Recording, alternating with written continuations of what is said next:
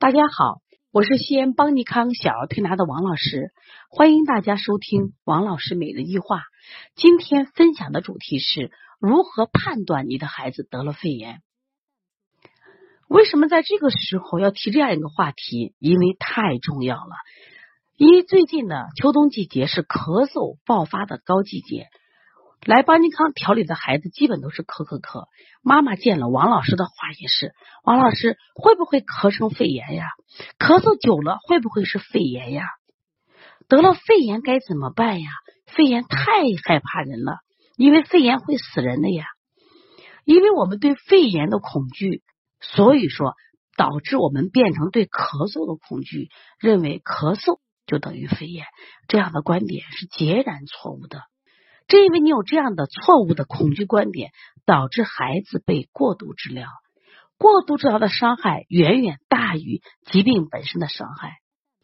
大家记住啊，当孩子不管咳嗽感冒了，也许是一个小症状，也许是个小病，但是因为我们过度治疗，对孩子的身体的伤害，可能我们近期看不到，未来会看到，因为所有的药物的代谢要通过肝肾来代谢。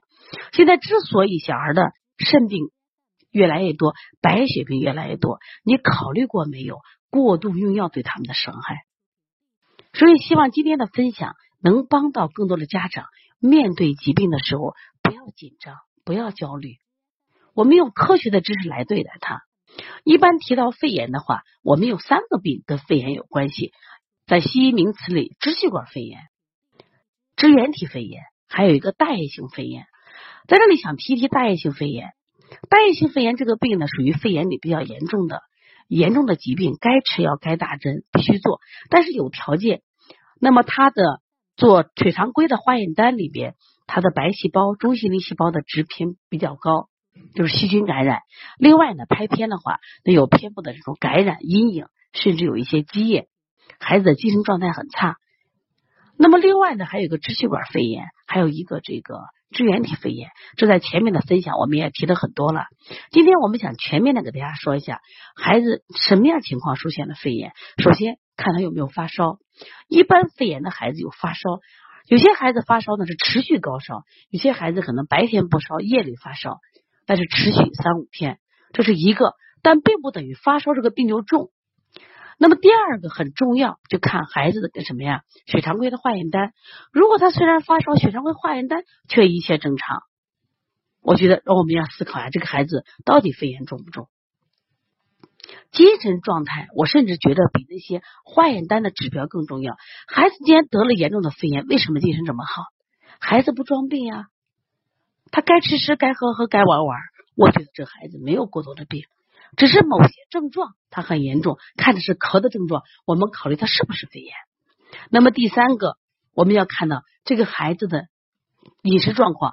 一般得了严重肺炎的孩子，他饮他饮食很差，他食欲很差，甚至什么呀，伴呕吐状态。如果你的孩子饮食很好，食欲很好，那你也考虑一下，你的孩子是不是肺炎。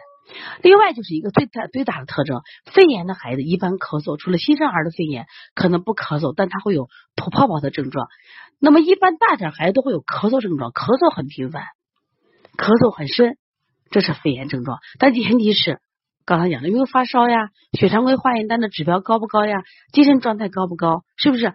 下面我还想谈一个最重要的症状，就是呼吸困难。一般我们的孩子咳是咳，咳的很频繁，他不会出现呼吸困难。但是肺炎的孩子呢，他会出现呼吸困难或者气促、呼吸急促。那么这些指征合起来，你再判断自己的孩子是不是肺炎。有发烧、咳嗽频繁、精神萎靡、饮食不好，孩子咳嗽严重，反反复复。我们急者结合，到医院做血常规化验、拍片，又有很多指征。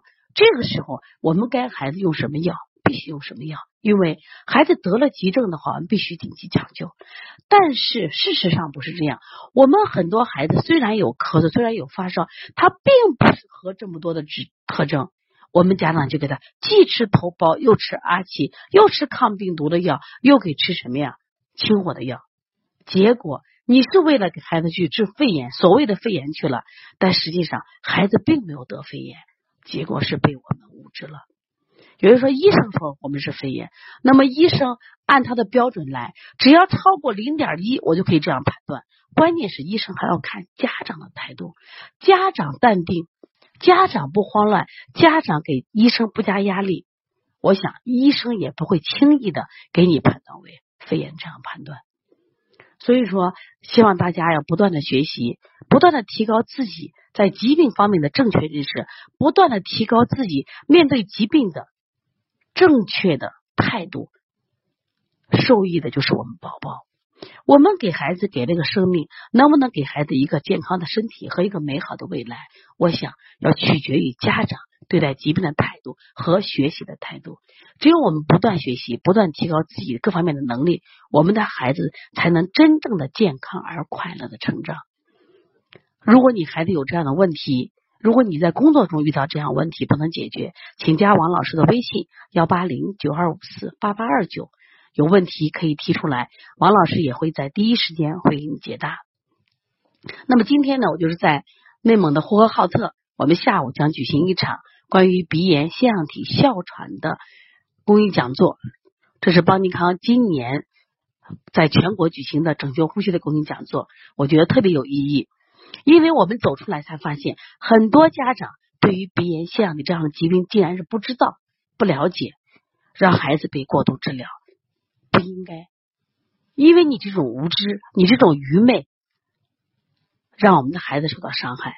所以说，起来学习吧，我们亲爱的妈妈们，为了孩子多学习，也希望大家关注邦尼康的小儿推拿基础班，这是为妈妈开设的，也可以学习我们的小儿推拿辩证提升班，是我们为同行开设的，也可以将来自己学习小儿推拿，开一个属于自己的推拿馆，我们有开业的这种开店班。